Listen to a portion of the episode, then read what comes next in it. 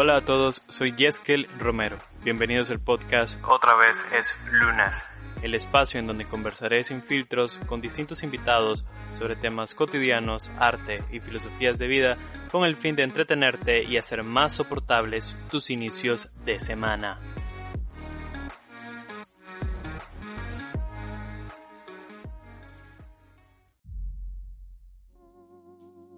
Es lunes, es lunes, es lunes. Bienvenidos al podcast más inusual, porque hoy estaremos hablando de anime y también conversaremos sobre la cuarentena.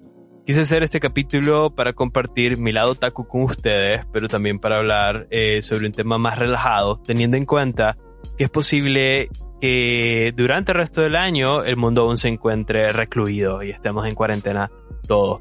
Y para esto me acompaña Frida Rosales, una amante del anime y de los gatos, que como muchos hace home office desde hace mucho tiempo ya, de hecho, incluso antes de la pandemia. ¿Cómo estás, Frida? Aquí bien, que todo tranquilo, un poquito nerviosa, siempre soy así. Bueno, igual sí, sí, ok, yo no sé. Yo siempre que, que inicio el podcast, eh, como siempre es una persona nueva, yo también me siento un poco nervioso porque no sé lo que va a pasar. Pero luego de un rato como que se nos olvida y, y todo se vuelve un poco más chilling, por decir así. Yo te quiero hacer una pregunta antes de iniciar con el tema, que es prácticamente ni me aquí, no se va a hablar nada complejo ni, ni, ni nada que ver, pues, pero antes de iniciar yo te quiero preguntar, ¿vos odias los lunes? No, todos los días son iguales. No lo, no. Es que todo está bien. No los odias porque sentís que todos los días son iguales. Sí, no sé si eso suena triste o no, pero no sé, lunes, un día más. Los sábados son los mejores días para mí, pero igual puedo levantar más tarde y acostarme tarde sin tantos problemas, pero igual no son mejores. O sea que te da igual, ¿no? Te da, igual el lunes, ok. A mí no, yo odio los lunes. este, solo, como, sos creo que la respuesta más diferente. Porque siempre tengo, yo lo odio, yo no tengo ningún problema con los lunes, pero en tu caso es como, mm, me da igual. no, no me importa. Otro día más. Otro día más. bueno, bueno, ahora que yo estoy técnicamente sin oficio, eh, pensé en que podía consumir algo de anime. Y por eso también se me ocurrió este tema, ¿no? Este, o ver alguna buena serie o lo que sea. Porque definitivamente, este, con los años le he perdido el gusto a ver monos chinos, a ver anime. Y no sé si es porque envejecí o porque empecé a trabajar o las dos cosas o, me volví un cínico o lo que sea. No lo sé. Lo que sí, lo que sí sé es que tampoco fui tan amante del anime, este, digamos, a nivel de ver todos los animes que existen porque, digamos, no me gustan las historias malas, no me gustan las historias bananas, no sé. Entonces siempre trato de, trataba de consumir historias que me gustaran a mí. Eh, podría decir que soy selectivo o lo que sea, no sé. Pero entonces quería traer a cuenta de que durante la, la cuarentena por lo general nos aburrimos súper rápido y se nos acaba el contenido para ver, de que de pronto sería bueno platicar un poquito de anime, recomendar historias, etcétera, y hablar un poquito de nuestro como acercamiento a este, no sé, onceavo arte. No sé si hay un décimo arte, no sé la verdad. Pero igual, igual si el anime es todo, sí, esto es toda una cultura, es toda una cultura. Entonces, yo te quiero consultar, yo te quiero preguntar, ¿cómo fue tu primer acercamiento con el anime, con los dibujos chinos, etcétera? Creo que, al igual de que la mayoría que se ha metido en este asunto, em, desde chiquita, sin que te des cuenta. Mira algo que está en la tele, ah, está bonito, lo voy a ver. Y cuando ya sos grande te das cuenta de que algunas cosas eran dibujos animados americanos, mientras que otros eran anime, que venían de Japón. Y digamos... Pero eso uno se da cuenta hasta más adelante. Ah, sí, uno no es consciente. O sea, cuando sos pequeño es como lo mismo para vos, te, te maravilla la cabeza por igual. Pero, pero, ¿cuál fue tu primer como, digamos, el primer anime que, que, que recordás que viste? Aunque no supieras en su momento que fuera anime? Mm, bueno, creo que tal vez sería Sakura Card Captors. En general creo que los animes de esa época, Sakura, Inuyasha y demás, que sí soy consciente que eran anime en su momento. Yo sé que miro otras cosas, pero es que mire también un montón de muñequitas. eh, pero anime como tal creo que eso. Y tenía una especie de ritual, porque yo tenía uno, o sea, es decir, yo recuerdo haber entrado en contacto o sea, en términos de anime con Pokémon o con Digimon tal vez, ¿no? Ah, sí. Entonces, pero siempre había este ritual, ¿no? De, de, que tenía que estar muy pendiente de la agenda o el horario, de cuando lo pasaban por el cable, cuando tenía cable, entonces, o igual en las estaciones eh, nacionales o lo que sea, tenía que estar muy pendiente del horario y entonces llegaba, me sentaba y trataba de que esa media hora fuera como eh, imperturbable para que, para no perderme nada. ¿Te pasaba lo mismo que a vos? Que a mí, perdón. eh, bueno, yo creo que tengo un caso un poquito distinto al tuyo. En mi caso, aquí como un poquito de historia y contexto, eh, yo tengo dos hermanos mayores y cuando yo estaba en primaria, que cuando ya inicié con lo que era anime, ellos ya están en secundaria. Entonces yo iba por la mañana y ellos iban por la tarde a clase. Entonces yo siempre me quedaba sola. Entonces yo tenía el televisor para mí todo el tiempo. Entonces yo podía verlo todo el día yo no era mala alumna, que con ustedes era buena alumna, pero tenía muy buena costumbre de tener siempre el televisor de frente aún cuando estudiaba y ponerle mente a lo que estaba viendo mientras hacía mis tareas y después solo me quedaba viendo esto. Entonces yo consumía bastante dibujos animados. Entonces estaban estos canales como Fox Kids, eh, Nickelodeon, Cartoon Network, y después Animax, Locomotion y demás. Entonces yo lo que hacía era un cuaderno, yo anotaba todas las horas del día Dios. y anotaba que había okay, que había como una alerta de psycho. ajá. No quiero sonar loca. De hecho, aún los tengo y me, me causa ternura verlo. Porque yo lo miraba súper normal a anotar de, ah, a mediodía dan en Animax Full Metal Alchemist, dos y media, Blood Plus, y lo repiten lo mismo a las seis, y eso es constante en todos los días, y solo tal y tal, tal día varía tal y tal serie y lo repiten a tal hora, y a veces me quedaba o dormida hasta, o despierta, perdón, hasta muy tarde para notar que había hasta medianoche, o me levantaba en la madrugada para notar de verdad que había todo. Dios santo. Pero era porque ese era mi, o sea, me gusta anotar cosas y me gusta tener como que el control. Entonces, imaginarás que cuando cambiaban la programación, yo era grande, ya no está esto, entonces tengo que volver a hacer esto. Creo que cuando cambiaban la programación, tu mundo, tu realidad se destruía por completo, ¿no? Ah, no, también era divertido volver a hacer, era como que, ah, si este, a esta hora, un ejemplo, ah, viene el metal que me, y ya no venía yo, ¿qué pasó aquí?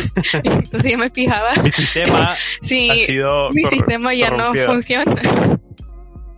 Entonces yo me ponía a fijar otros días si también habían cambiado cosas y yo como que, ok, pues la otra semana lo vuelvo a hacer. Entonces tenía como que versión 1, versión 2. Que eso no era raro para mí, realmente lo disfrutaba mucho. Ahora como ahí está el internet y demás, este, uno busca horarios de tal televisión y ya está. Pero como yo no tenía eso, yo quería tener mi horario, pues yo lo hacía. Pero es que yo creo que ahora con, el internet es como, quiero ver tal cosa, lo buscas, ya sea pirata o a través de las plataformas y, listo, pues, o sea, es como que lo consumía al momento.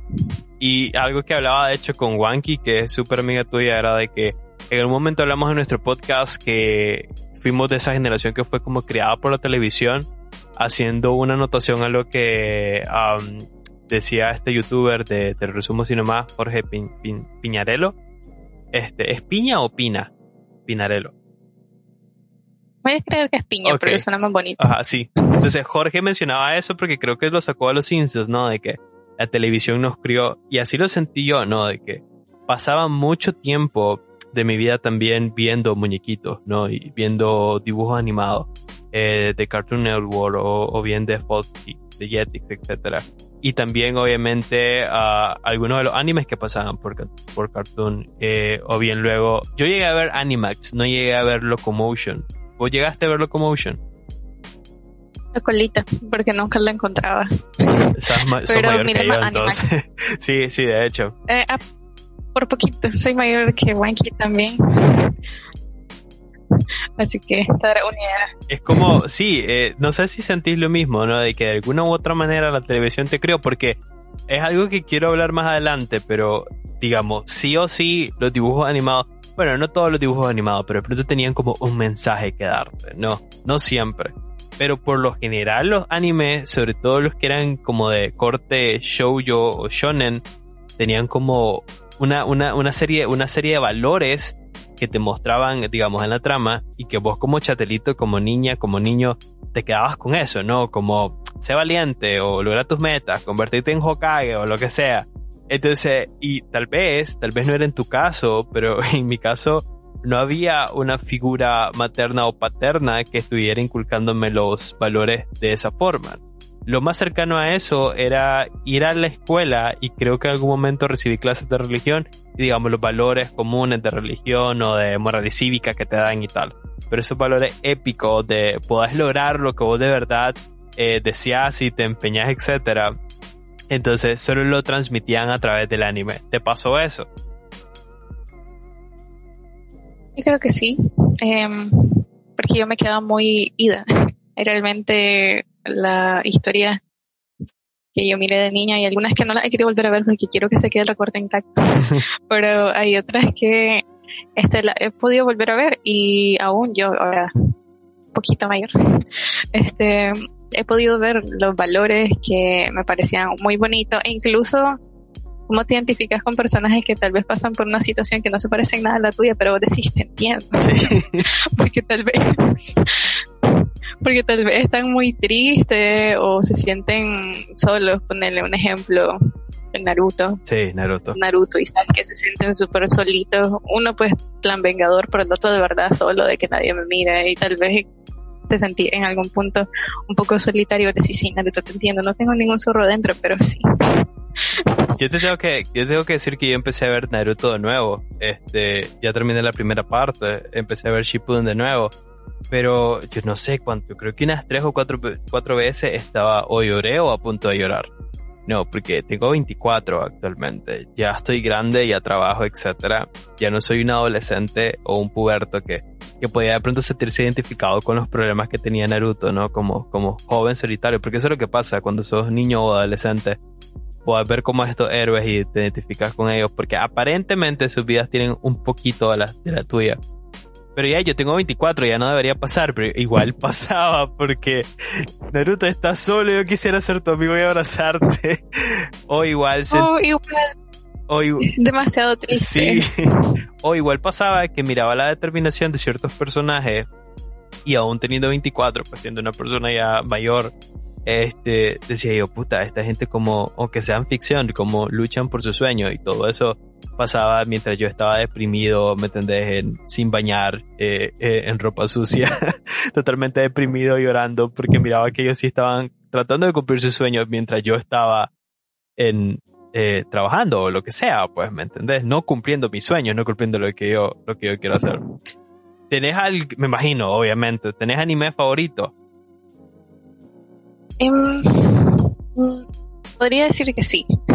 A mí me cuesta tener un algo favorito porque me gustan muchas cosas y me gustan muchas cosas por diferentes razones y no puedo decir mi favorito por esta razón y tal. Cuando era más pequeña sí, tenía como favorito Naruto, pero tenía como favorito Naruto también porque tenía como un peso emocional de, porque era como el anime que miraba con una compañera en secundaria, entonces yo miro Naruto, me acuerdo de ella, yo, espero que esté bien, y porque igual yo lo estaba volviendo a ver hace poquito, igual me puse a llorar en varias partes, lo mismo, y soy mayor que vos, no el montón, pero ya casi 26 años, es como, mm, no importa, igual yo lloraría, yo sé que voy a llorar si lo vuelvo a ver, pero sí puedo mencionar tal vez Full Metal Alchemist, creo que es el anime favorito de mucha gente. Yo no tengo problemas con la versión Brotherhood y la versión del 2003 porque para mí son historias completamente distintas y las puedo disfrutar ambas por igual. Ya. Tienen enfoques diferentes, está bien. Hay una historia que yo conocí creo que hasta el año pasado que se llama Gate, que es súper bonita, me gustó bastante, que es sobre viaje en el tiempo. Y yo sé que no es momento, pero si alguien no la ha visto sería bueno que la viera. este, igual, eh, ¿qué te podría decir? Naruto lo voy a poner porque sí, Naruto es Naruto. Me va a gustar siempre, entonces Naruto puede estar entre mis favoritos. No es perfecto, pero sí me gusta. Sí, eh, no es perfecto. Sí, sí, no es perfecto. Yo me acuerdo que pasaba horas hablando, cuando estaba en la universidad, hablando con, con un amigo, mi amigo de toda la vida, pues, mi mejor amigo, este, sobre la narrativa imperfecta de Naruto. Pero hablando de animes favoritos o de historias favoritas en general, Full Metal Alchemist eh, es mi favorito también. La empecé a ver cuando estaba, cuando estaba adolescente en Animax, ¿no? La, la, la historia que no es Brotherhood, ¿no? Este, y luego Brotherhood, y, y me pareció, no sé, Tal vez era por, por, por el concepto como tal. Me, es que me, a mí me maravilla mucho la construcción de mundos, ¿no? Los sistemas de magia, porque al final como que cada anime, obviamente depende del género, pero por general los shonen y todo eso tienen como su sistema de magia, de cómo funciona su mundo, etc. Lo mismo pasa con El Señor de los Anillos, ¿no? Eh, o, alguna otra fantasía. Yo me, me suelo como emocionar mucho con eso. Porque a pesar de que es ficción, este, se me hace súper interesante que, que son mundos totalmente creativos y, yo me pongo a pensar como carajo hacen para, para pensar algo tan, tan original. ¿Alguna vez, alguna vez fuiste a alguna convención? Uh, un par. un par, varias. sí, pero, o sea, eh, yo fui antes aquí, bueno, aquí no sé si sabes y la gente que escuche, hay convenciones eh, grandecitas, así como en la escuela de danza, en uno que otro centro de convenciones, pero antes así, muy vieja escuela, hacían reuniones en la uni, en una, en un aula random y ponían películas toda la tarde. Entonces yo fui a mi primera convención así bien pequeña, no me acuerdo ni qué edad tenía, pero me llevó mi hermana y su grupo de amigos. Y pasamos así viendo películas, creo que pasaron La tumba de las luciernas la primera vez que la vi. Este, muy gracioso porque todo en la sala estaban llorando así, moco tendido y mi hermana se estaba riendo de la película. Y vuestra hermana, ok, otra alerta psycho ahí. no, es que sí, pero es que no, no, no, mi hermana le gustan mucho las series y, también bien sensible muchas cosas, pero es la película en particular. No todo el mundo le tiene que gustar ni todo el mundo se tiene que poner triste por eso. Ya, sí. Sí, es normal. Pero sí, mi primera convención fue esa, fui hace un montón de tiempo. Después ya por fin fue como la primera convención grande en la escuela de danza. No fui. Esta es la que seguía. Y fui con mi mejor amiga, que es Wanky, que estuvo en el podcast antepasado. Ajá, sí. Este, Sí, fui con ella, fuimos como mortales, normal, a disfrutar, a ver qué, qué pasó aquí, qué onda con esto. Sí, habían bastantes personas, pero creo que todavía no, no estaba tan tanta gente como ahora. Puede que sea que no todo el mundo se haya dado cuenta, que es normal, porque ahora es más fácil darte cuenta de un evento, porque todo el mundo está metido en las redes sociales. Y en este tiempo no es como que nadie lo estuviera, pero había menos gente. Y y pues fue muy, fue muy bonito. Eh, Wanky conoció a un par de personas, así me las presentó, unas muchachas, eh, así que comenzamos a hacer como que grupitos friki. Eh, ya creo que en años posteriores nos animamos a hacer cosplay. Unos cosplay cosplay? Sí, los primeros cosplay, así como bien chafa, bien feos, pero uno se ha divertido, que es lo más importante. Este, y era genial, realmente creo que son de la, los, en las, en las convenciones, los cosplays más feos que estuve, creo que son las que mejor he pasado. Yo. Sí, pero. No, te escucho, no hay problema. Sí, pero te decir que creo que igual uno se pone como quisquilloso de, ok, pues sí, me divertí, fui con un cosplay feo, pero quiero hacerlo mejor, entonces voy a mandar a pedir peluques, que voy a mandar a pedir lentillas, que voy a yo hacer mis accesorios, quiero que se mire igualito, y después cuando miras pasas tres meses así planeando un cosplay y gastando un montón de reales. Sí, porque es una gran inversión. Es una gran inversión y requiere mucho tiempo. Yo, yo siempre quise ser, pero nunca pude. No, creo que no tenía ni el dinero ni la cabeza para poder planear un buen, un buen cosplay. Eh, es admirable para mí la gente que hace un buen cosplay. O sea, eso es mucho esfuerzo y lágrimas por nada cambio. Por, es como un poco, un poco fashionista de pronto. Es más que, digamos, el, la recompensa es eh, que todo el mundo te quede viendo como que sos la, eh, digamos, la máxima estrella de cine o, de rock que existe en el evento. ¿Me entiendes? Esa es la recompensa más grande que puedas tener y se debe sentir cool porque imagino que la autoestima se eleva a mil por ciento. ¿Te sentías súper cómodo con tu grupo creado de frikis o digamos con la gente que, que compartía con vos estos gustos por el anime o por el cosplay cuando eras adolescente? Em, pues sí, sí, pasaba bien. Eh, yo estaba en un grupo que yo tampoco voy a decir porque es como, eso sí, lo enterré en mi pasado. ¿Y por qué? De, otaku, que era un grupo de gente que hacíamos de un X personaje. Entonces yo tenía un personaje asignado y las otras personas también ah, y hacíamos un video. algo así, pero con personajes en sí. Es que el nombre del grupo también es bien feo. Puedo decir que, lo, que el grupo era de unos cantantes virtuales que se llaman Vocaloid. El nombre de los grupos es como, no es que ellos lo eligieron, es como algo mundial, están en todos lados, que está este nombre del grupo que no voy a decir versión Chile y todo, y es como que oficial, tenés que este, hablar con los otros para saber de, ah, este es el equipo de Nicaragua y todos se ayudan y se miran y se apoyan y demás. Okay. Pero bien raro y suena bien intenso. Pero juro que no estuve tan intenso en ese, en ese mundo. Yo no estuve, yo no estuve tan en ese mundo, eh, un poco como el submundo, ¿no? de la cultura otaku latina. Siento que yo todavía estuve muy encimita. pero, Siempre que se puede tornar oscuro. Bueno, no siempre se puede ir más abajo más al fondo, más oscuro siempre. Pero sí, en ese, en ese grupo, como también éramos como varias personas, no es como que un grupo que haces propio, sino que era un grupo general. Yo me llevé bien con varias personas. Con otras no, no hablaba mucho, principalmente porque yo soy a veces un poquito invivible y en otras un poquito nerviosa, que si no me hablan me cuesta hablar, pero cuando me hablan puedo hablar igual que ahorita en el podcast que estaba muy nerviosa al inicio y ahora estoy un poquito más tranquila. Te lo dije. Este, sí, pero es que también sé que me, me tranquilizo con el tiempo. Pero, pero pues de ese, de ese grupo no le hablo casi a nadie este, le hablo como tal vez a tres personas y creo que llegamos a ser como once, más o menos, en ese grupo. Este, pero los que más le hablo de ese grupo casual eran personas que igual ya conocía desde antes, entonces no siquiera no le hablo por el grupo, sino por otras razones. Por ejemplo, Wanky, que ya lo he mencionado, estuvo en ese grupo y otra muchacha con la que yo estudié en la universidad, que casual también estuvo en el mismo grupo. Ya, Ok, eh, ¿sí sentías entonces que eras como una otaku plena y derecha durante toda la adolescencia? No. ok. No sé si es que vivo en negación. Sí sé que yo hice cosplay, sí estuve en grupo. Pero no, no era otaku.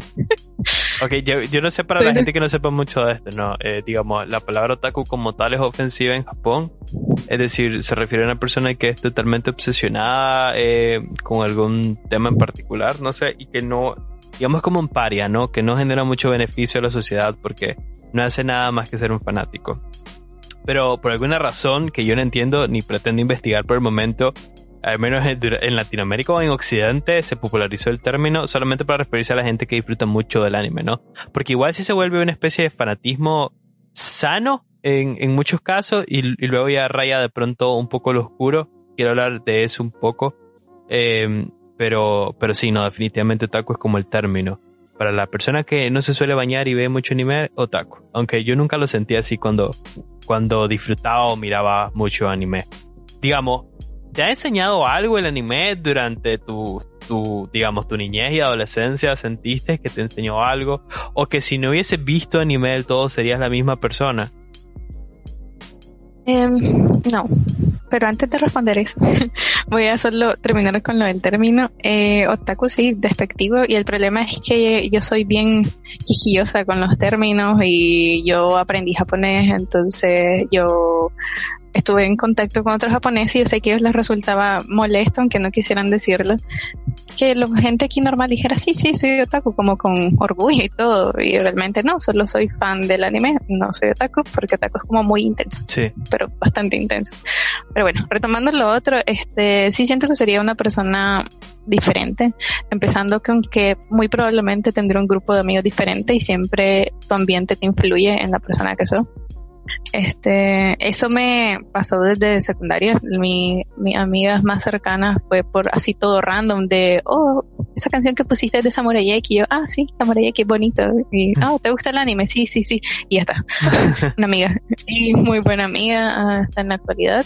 Igual mis amigas de secundaria también eran del mismo círculo. Entonces también es bastante bonito poder hablar sin ningún problema con la gente y son gente muy buena con la que yo he estado y que aprecio muchísimo. El anime que me ha enseñado directamente así como que super enseñanza en sí no creo que tenga, pero sí que yo he querido rescatar como lo he mencionado mucho, pero es que Naruto me gusta. Entonces, como Naruto, eh, de poder romper la soledad de que hay ciclos y de odio que se pueden eliminar si uno tiene la voluntad de hacerlo, así como la voluntad de fuego. La voluntad de fuego y además creo que la voluntad entre las cosas más importantes y difíciles que uno puede desarrollar, así como Albert Einstein dijo que la voluntad es la fuerza motriz más poderosa que hay. Sí, definitivamente yo quería hablar un poquito de eso, ¿no? bueno, en mi caso, a ver, hay, hay, muchos géneros de anime, este, el shonen es uno de ellos, Naruto es, shonen, yo sí siento que me he enseñado cosas. Digamos, el shonen, eh, no sé, igual vos puedes corregir, pero para mí es un, es un género como de aventuras, ¿no? Con esta fórmula que es bastante usada narrativamente, con la cual se cuenta la historia del héroe. Este, y este tipo de series shonen eh, son enfocadas regularmente a preadolescentes y adolescentes por lo general. Ya nosotros adultos que queremos retomar eso y verlo, pues ya es otra cuestión. Este, pero y bien, digamos, Naruto es muy popular aquí en Occidente, como lo fue, lo de Dragon Ball, pero digamos, siento que Dragon Ball tuvo como su auge como en los 80, los 90, con Dragon Ball Z y todo eso, ¿no? Y Naruto para nosotros fue como el Dragon Ball de esta generación en los 2000 y tal. Entonces, por lo general, todos crecimos viendo Naruto. Y, al final Naruto no es más que un montón de historias trágicas de niños huérfanos, abandonados de la guerra, que están buscando como su camino en la vida, que al final no es muy diferente a lo que nosotros pasamos durante la niñez, durante la adolescencia, incluso durante la adultez.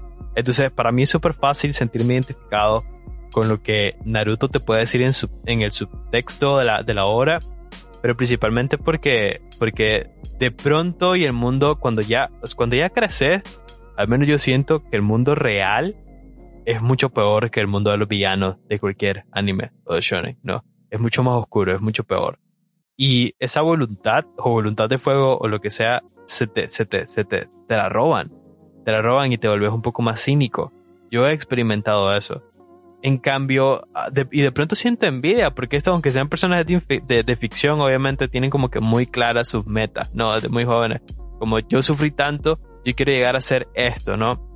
Etcétera, etcétera. Y yo recuerdo que a la edad de 13 años, no sé, yo más o menos tenía la misma mentalidad, yo quiero esto para mi vida. Este, y luego, luego creces y no se da, o se dio en parte, o se dio y te diste cuenta que no era lo que de verdad necesitabas, entonces decís, puta, por eso es que lloré tanto viendo Naruto, porque es que, es que es un poco frustrante y, al menos a mí me da mucha, mucha nostalgia pensar en mi yo, en mi yo pasado. ¿Te pasa lo mismo?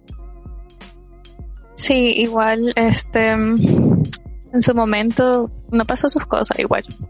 Todo, toda nuestra nuestra vida. Pero ahora pienso de que, ala, qué bonito cierta etapa muy puntual de mi vida y tal vez a los 12 años todo era como más tranquilo, sabía que quería, disfrutaba de anotar toda la programación del cable y era feliz así. y, y ahora no encuentro qué hacer. ¿Qué hago con mi vida? tengo que trabajar, sí, tengo que trabajar, pero ¿qué voy a lograr con eso? Entonces es como bastante triste. También me, me, me pone mal y también puede que llore, puede que llore también por lo mismo viendo Naruto. Además de la historia de los personajes, porque si soy bien empática con los personajes más que con la gente. De hecho, sí. No sé si será un problema, pero es que es mucho, igual funciona con la literatura o con el cine. Es mucho más fácil identificarte con estos personajes porque, de, como te comentaba al inicio, de pronto y hablaban un poquito con, con vos, o sea, sentías que ah, este, este personaje X pasa por o tiene sentimientos similares a los que yo tengo ahorita. Y creo que es por eso que durante la adolescencia es mucho más fácil convertirte, eh, aunque el término esté mal usado, en otaku, ¿no? O en fanático del anime, porque te sentís identificado con muchas obras. Sí, pero también creo que pasa que, al menos desde mi perspectiva, que yo puedo sentirme mal por un personaje, por lo que sea que esté pasando, porque se le murió alguien, porque fue algo difícil, porque no le funcionó la idea, que esté llorando, yo puedo llorar con él y acompañarlo porque siento que conozco a ese personaje, siento que una buena persona y no deberían pasarle esas cosas, de que deberían, ah, deberían admirarlo de, ay, se esforzó que tres años haciendo esto y vienen y dijeron, no, eso ya lo vimos, bye. Y, yo sentirme mal por él porque siento que lo conozco y es una muy buena persona, pero en cambio, aquí en el plano de la realidad, no conozco a la gente, aunque tenga amigos no las conoce bien. Y si te pones a pensar sobre otras personas, de problemas que ellos tienen, podrías sentir tal vez un poquito de empatía por un problema en puntual, pero no en sí de toda la situación de la persona, porque no la conozco y la gente a veces tiene malas dobles caras, hipocresía y demás, entonces no puedo terminar de sentirme empática con las personas por eso, porque el ser humano es bien malo en, muchas veces. En general, bueno, sí, realmente el, ser humano es, malo. No voy a, sí, yo no voy a mentirle. Yo la verdad soy poco optimista eh, sobre nuestra raza como tal, no como ser humano. Este, un poquito misantrópico de pronto, este, como Alan Moore. Pero sí te entiendo, este, porque también pasa que eh, la, la, sociedad castiga mucho al introvertido digamos, socialmente, eh, digamos, dentro de lo que está normalizado, ser introvertido es un poco, es una desventaja. Y usualmente, a mí me pasó, ¿no? Eh, sean por los problemas que fuesen, ¿no? Porque cada quien carga con sus problemas y sus traumas, o sea por la razón que fuese que te convertiste en una persona introvertida, rápidamente te das cuenta que sos castigado por eso, sos castigado porque no te gustan las fiestas, o porque no querés ir a fiestas, o porque no sabes beber, o porque no sos particularmente una persona atractiva. También sos castigado por, por tener gustos diferentes, ¿no? En, en no sé, en, en cine, en, música sobre todo, suelen castigarte mucho. Entonces cuando no entras eh, o no estás dentro de este grupo de gente popular, empezás a ser castigado. Este, en mayor o en menor medida. Y entonces, yo puedo hablar por mí, mi escape o lo que me ayudó muchísimo a poder como aprender a relacionarme también con las personas en el mundo real, aunque sea a un nivel muy superficial, fue porque primero tuve que tomar como mencionabas esta como clases prácticas con los personajes de anime que yo sentía que conocía y era mucho más fácil para mí conectar con ellos y, y, sentía yo, ah, bueno, si puedo, si puedo hacerlo con estos personajes, de pronto yo también lo puedo hacer con, la, con las personas, aunque como mencionaba, digamos, y yo también lo decía, en el mundo real todo es peor, las personas son terribles, las personas son malas sin razón alguna. Y, y, y a mí me da mucho miedo. Yo me levanto a veces todos los días pensando, ¿qué, qué persona me va a hacer daño esta vez, no?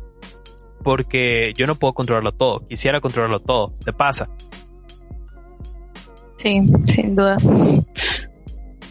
Este, sí, es que Ah, igual quisiera controlar de todo, porque je, tenía una idea. Yo sé que esto va a ser como un comentario bien random y fuera de lugar, pero mi hermano me preguntó una vez que si, que si yo podría ser así como dictadora en algún lugar. y yo le dije como que sí, que sí podría hacerlo, pero sería una buena. De esas que dirían, relejite, tranquila.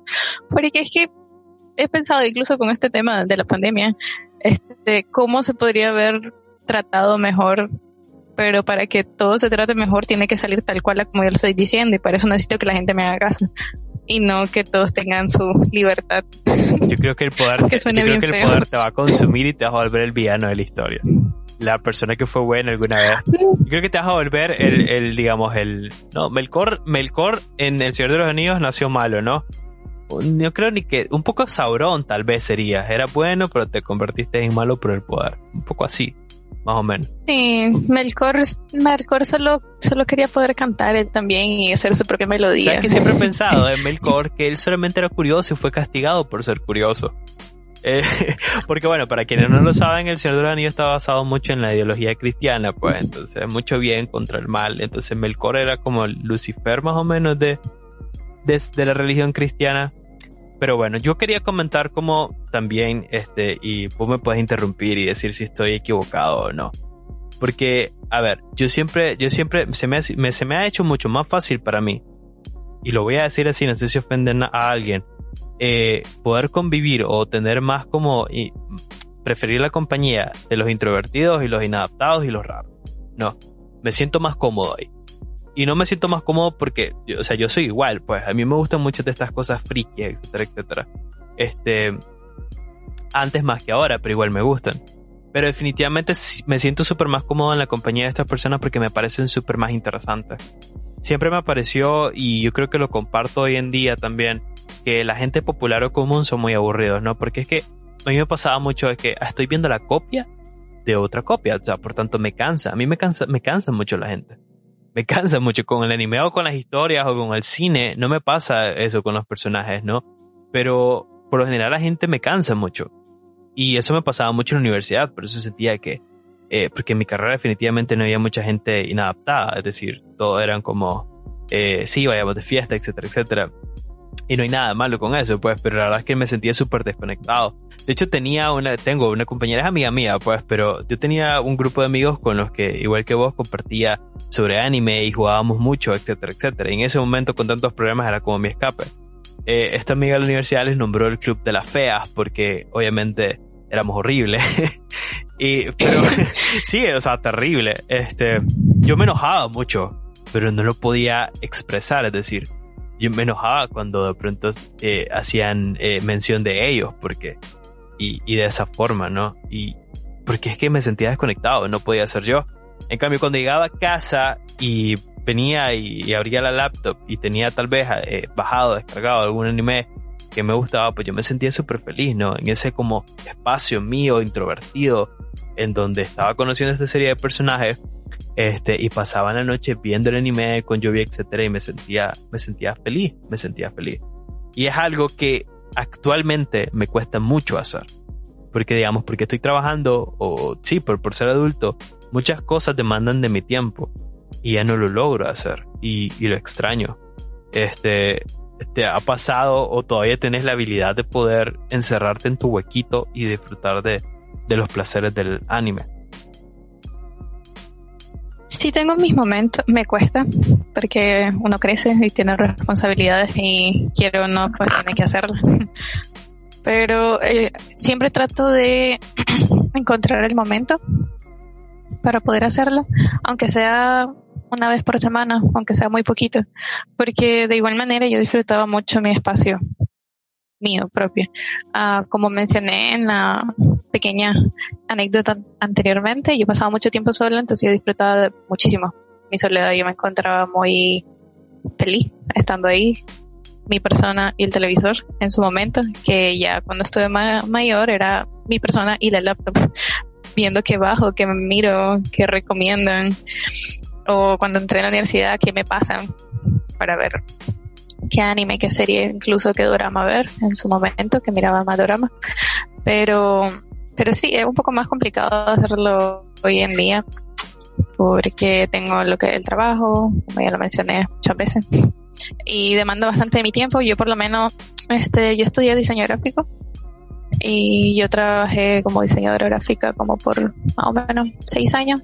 Y ahorita estoy en otro puesto que es distinto, entonces yo me siento a veces muy insegura porque necesito experiencia, por lo menos aprender para sentirme tranquila. Y como algo bastante distinto a lo mío, se acerca, pero es demasiado distinto, entonces yo me veo con la necesidad de que tengo que aprender esto, tengo que aprender lo otro, después me abrumo y no quiero hacer nada y solo me quiero acostar en mi cama y, cerrar los ojos.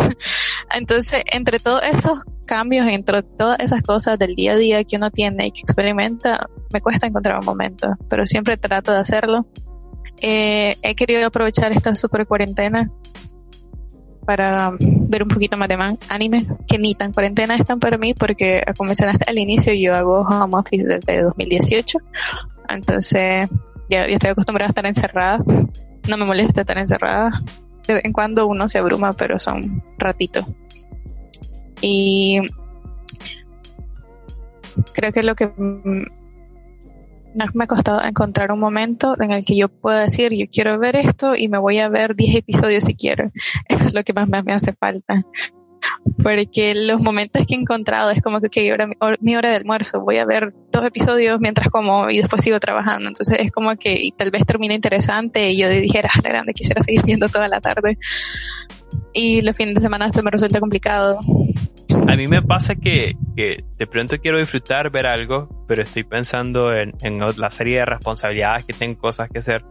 Y digamos, en mi mente las tengo presentes, muy presente, entonces como que no puedo ver hecho echada en paz porque estoy pensando, ah, es que tengo que hacer tal cosa. Es decir, no hay un momento en mi vida, yo creo que nunca lo va a haber y no sé por qué los millennials o los centennials o como sea, nos cuesta aceptar el hecho de, esa es un poco la condena, ¿no? De, que vas a tener que hacerlo, porque sí o sí tienes que trabajar, ya sea por lo tuyo, porque estás trabajando en una empresa lo que sea. Y esa, esa etapa acabó por completo. digamos, para hablar un poquito acerca de eso, este, si bien el, el o sea, en el anime hay, hay cientos de historias, ¿no? Hay, hay cientos de animes, hay decenas de géneros, etcétera. E, es súper interesante, más que toda la gente, más para, para la gente que se dedica a cuestiones creativas, a la gente que ilustra, a la gente que escribe, a la gente que hace historias fantásticas, etcétera, etcétera, porque al final son productos que aunque por lo general la gente diga, ah, es que vos sos el rarito que ves anime, se consume muchísimo, ¿no? Es prácticamente toda una industria, genera millones de dólares a Japón. Lo mismo sucede con las industrias del cine, eh, aquí en, Occidente, etcétera, etcétera. Entonces son industrias, este, y son bastante lucrativas. Pero, y bueno, y eso que el merchandising es otra cosa también, ¿no? Porque a mí me pasa que cuando yo empecé a trabajar y tenía la, la posibilidad de comprarme libros y cómics y Funko Pops y lo que sea, yo lo hacía, lo hacía. Pero de pronto ya el, cae como, hay una, hay una parte que es como cuando ya el fanatismo que tenés por, por la cultura otaku en general, eh, o la cultura anime en general, se vuelve un poco perjudicial. ¿Crees en eso? ¿Crees que es así? Eh, sí, creo que cualquier cosa te puede ser perjudicial si te obsesionas demasiado. No tiene que ser nada como alcohol ni nada de eso. Realmente si uno se obsesiona, digamos, mucho con un X anime y quieres tener todo el merchandising de eso y capaz y no tenés una buena salud financiera, pero es que, ah, salió este nuevo, vale 80 dólares y ya compré este el mes pasado que valía 120, no me importa, esta edición especial lo voy a comprar. ¿Qué pasa? Yo lo he visto, yo, yo he sido bastante fuerte en medio de lo que puedo porque he visto cosas y yo, ah, grande, yo me lo podría comprar, pero no lo voy a comprar porque tal vez no me resultaría muy bien financieramente a mí. Bueno, vos tenés poder de, voluntad. A mí me ha pasado que, digo, yo puedo comprar el libro de esta saga, pero en mi mente estoy seguro que cuando vuelva la siguiente, el siguiente mes a querer comprar el segundo libro de esta saga ya no va a estar, mejor me compro toda la saga ya. Yo no, si no tengo esa voluntad. No, es que depende en qué, porque por ejemplo, con Funko sí lo pienso, eh, pero a veces es como que prefiero dar un solo el golpe. Por ejemplo, si voy a mandar a pedir algo, dije, ah, si voy a mandar a pedir algo, voy a pagar envío, mejor me pido cinco libros de un solo. si voy a pagar todo eso. Sí.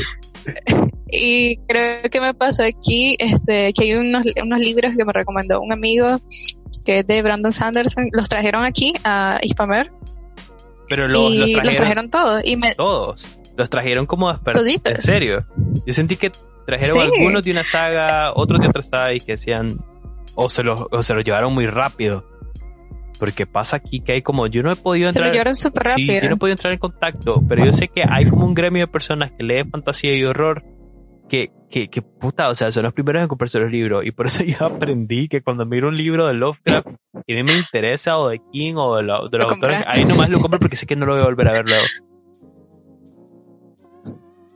Mm. No, no, igual me pasa a mí. Es que, por lo menos mi amigo, mi amigo tiene un contacto con alguien hispamer. Entonces mi amigo me dijo, mira, trajeron los libros, si la vas a comprar ahorita, es ahora o nunca, porque está incluso más barato que en Amazon. Creo que en Amazon estaban como a 36 dólares, aquí lo estaban vendiendo a 21. Me dice, no sé por qué está tan barato, si es la misma edición. Yo le dije, ala, no tengo reales. Entonces me prestó para comprarme ocho libros y como a los tres días que ya me caía el pago, ya lo pagué. Entonces no, no tengo tanta fuerza de voluntad, la tengo a veces. a veces. Pero trato de ser fuerte porque es como que después fue como que fría, ya te compraste ocho libros o los lees, trata de leerlos porque no te vas a comprar otros si no los tenés ahí, si no los, si no los lees, pero sí pasa, uno se compra más libros, pero trato de ser fuerte en la medida que se pueda.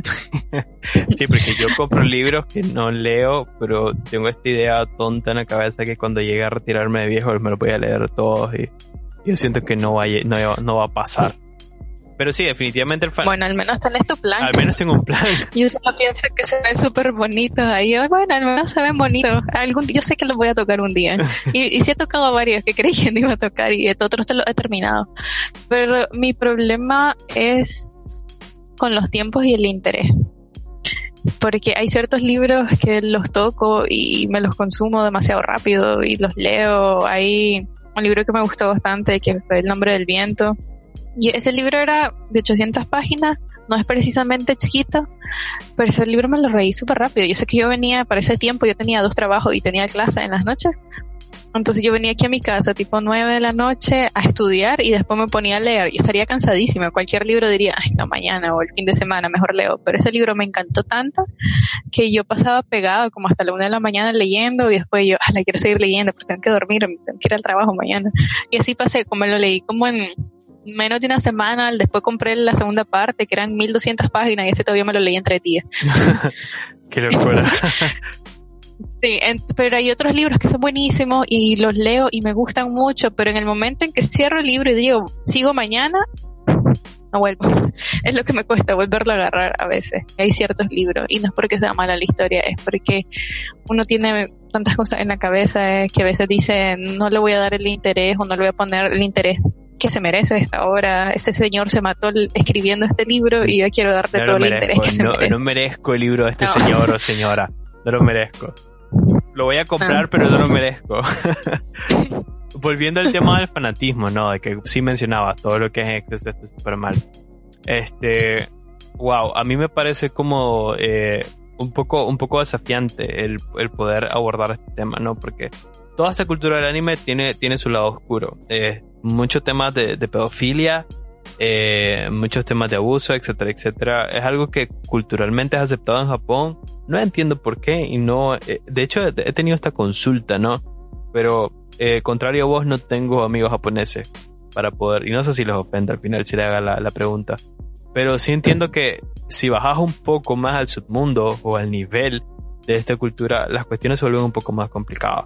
No voy a entrar ahí hoy porque no, es de mi interés, me voy a quedar en, la superficie, pero bien en la superficie puede pasar que de pronto las chavalas o chavalos como que pierden la noción de la realidad, es decir, eh, el, fanatismo se vuelve tal que, que entonces eh, em, empezás a, ver como el, anime o tus personajes o lo que sea como, como lo más importante y tu vida real la, la empezás a descuidar por completo, ¿no?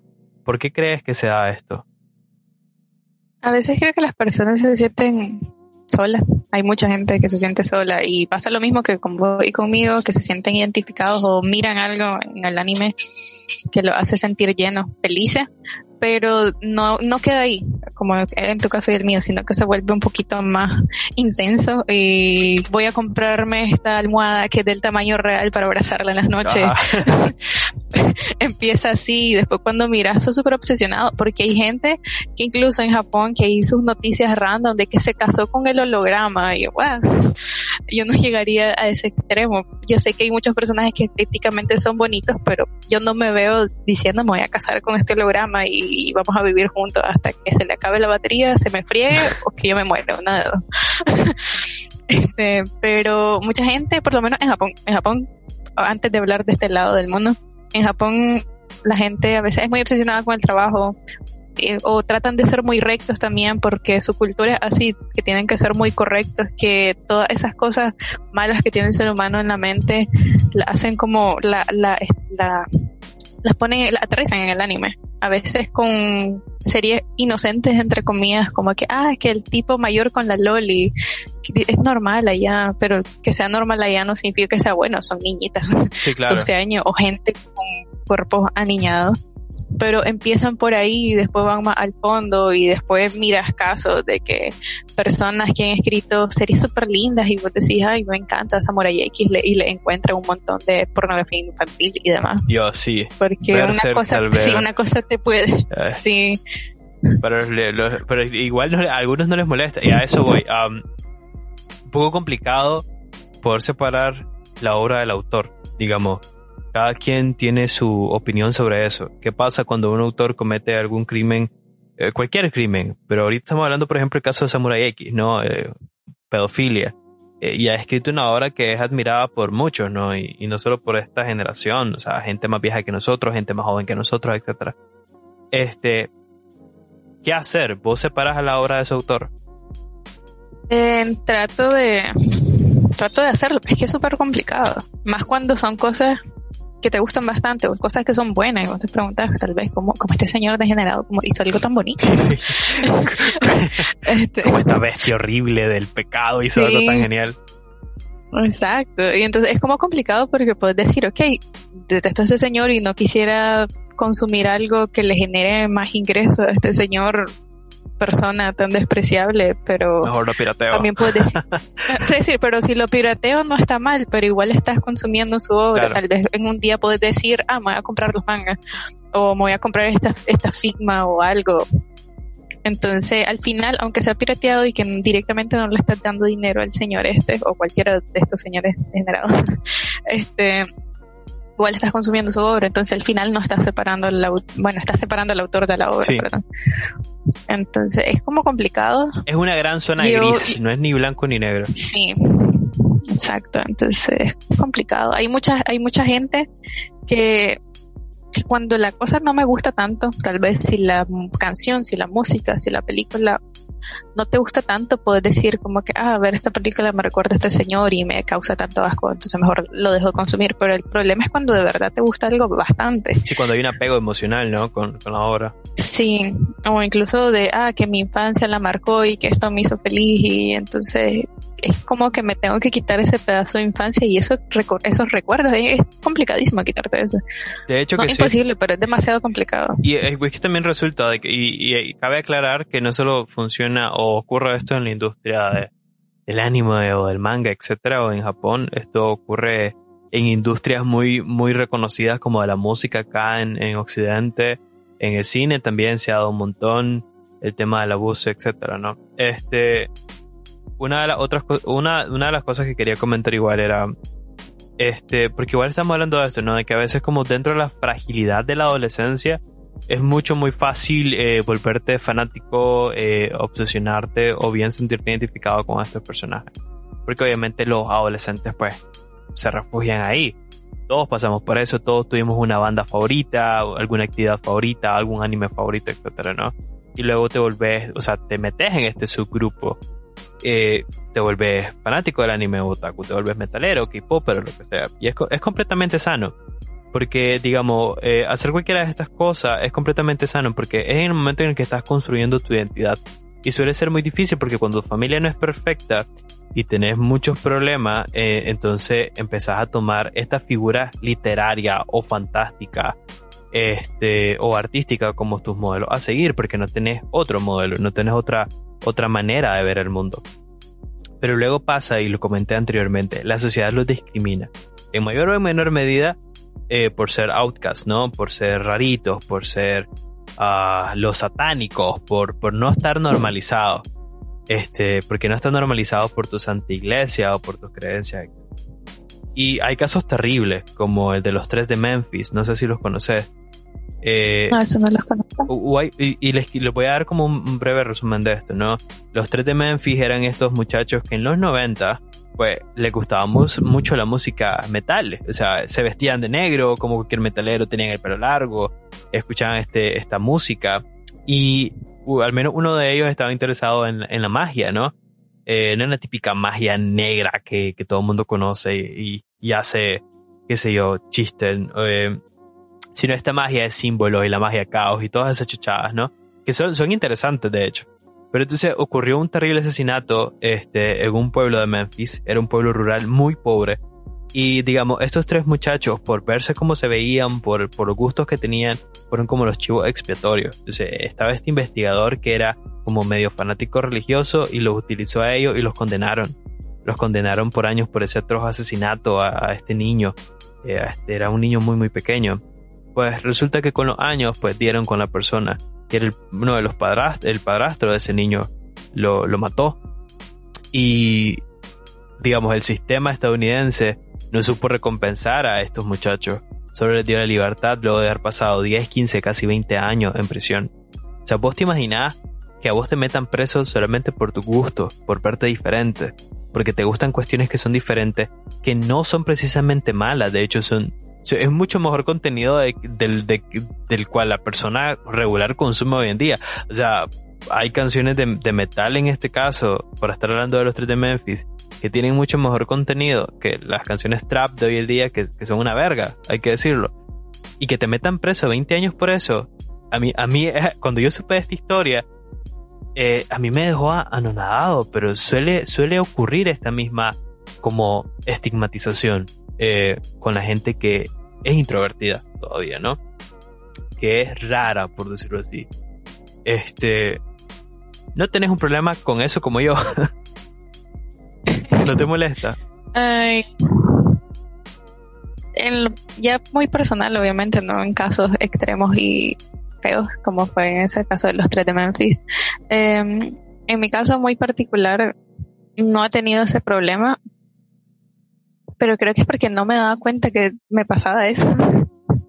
Al menos cuando era más joven, en secundaria y todo eso, en, en un colegio donde normal están las muchachas así, todas fresitas y eso, de ahí yo soy muy femenina y yo no lo era tanto que digamos. Igual con la muchacha esta que te dije que conocí por Samuel Entonces nosotras dos muy tranquilas y los muchachos también miraban anime, entonces pasábamos la, nosotras dos y algunos que otros varón del aula.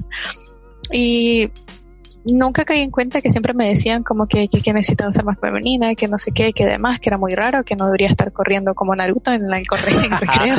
es aerodinámico, por cierto. es aerodinámica y, y sí se siente bien. Si te relajas bien los brazos, se siente muy bien. Pero es que me decían un montón de esas cosas, pero la verdad es que nunca les puse mente. Pero eso ya es por mi personalidad que tengo la facilidad de ignorar a las personas y que si me, si me llegaran a atacar físicamente, ya por lo menos ahora, puedo defender y, yo no tengo problemas, digamos, de decirle a alguien que, que me pueda creer, ya sea en el colegio, en el director o quien sea, porque obviamente no voy a dejar que me estén golpeando. Nunca me pasó, pero más de alguien debió pasar. Pero sí. de manera psicológica, yo sé que hay mucha gente que las palabras pueden ser muy hirientes, pero como yo tenía a una personita que era muy amiga de ella, no necesitaba nadie más. Si me pasaron, si me aislaron de la rarita, la, la, la friki, la otaku y demás, pero nunca, nunca le di mucha importancia. Eh, realmente, como me siento muchísimo más cómoda con la gente que rarita pero no cualquier rarito, porque yo estudio diseño, no sé si ya lo había dicho, pero en diseño eh, dicen que es más normal que un montón de raros. Sí. pero igual, hay, hay de todo. Y también entre los raros que ven anime hay de todo. Sí. Y hay de todo. Es genial la variedad que hay en todos los submundos.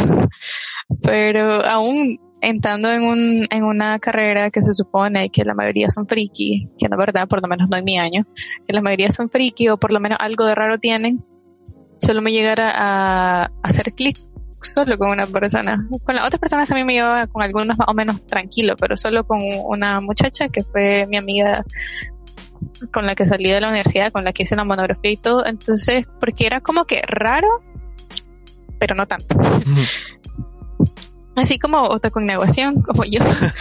este, pero que al mismo tiempo cuando está súper ido, no te importa toda la gente que está alrededor y si se rían de vos ni cuenta te das porque vos estás ahí en tu mundito. Entonces gente que así es con la que más me llevo y con la que me siento súper tranquila y por dicha he encontrado mucha gente tranquila, mucha gente, tres, tres personas tranquilas con las que me llevo muy bien y me, no me han hecho sentir así aunque siempre me digan rarita, aunque nunca entendí por qué.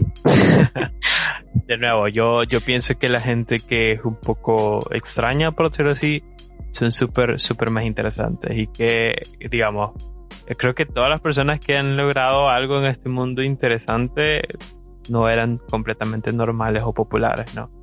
Pero bueno, creo que hemos llegado al final de la entrevista, se ha hecho casi una hora, no sé, este, es decir, yo me la he pasado súper bien, me he reído, he platicado con vos un montón de cosas interesantes. Este, yo te quiero hacer una última pregunta antes de terminar. Eh, y la pregunta es, ¿tienes un sueño? Convertirme en Hokage. ok, no. Qué genial ese sueño.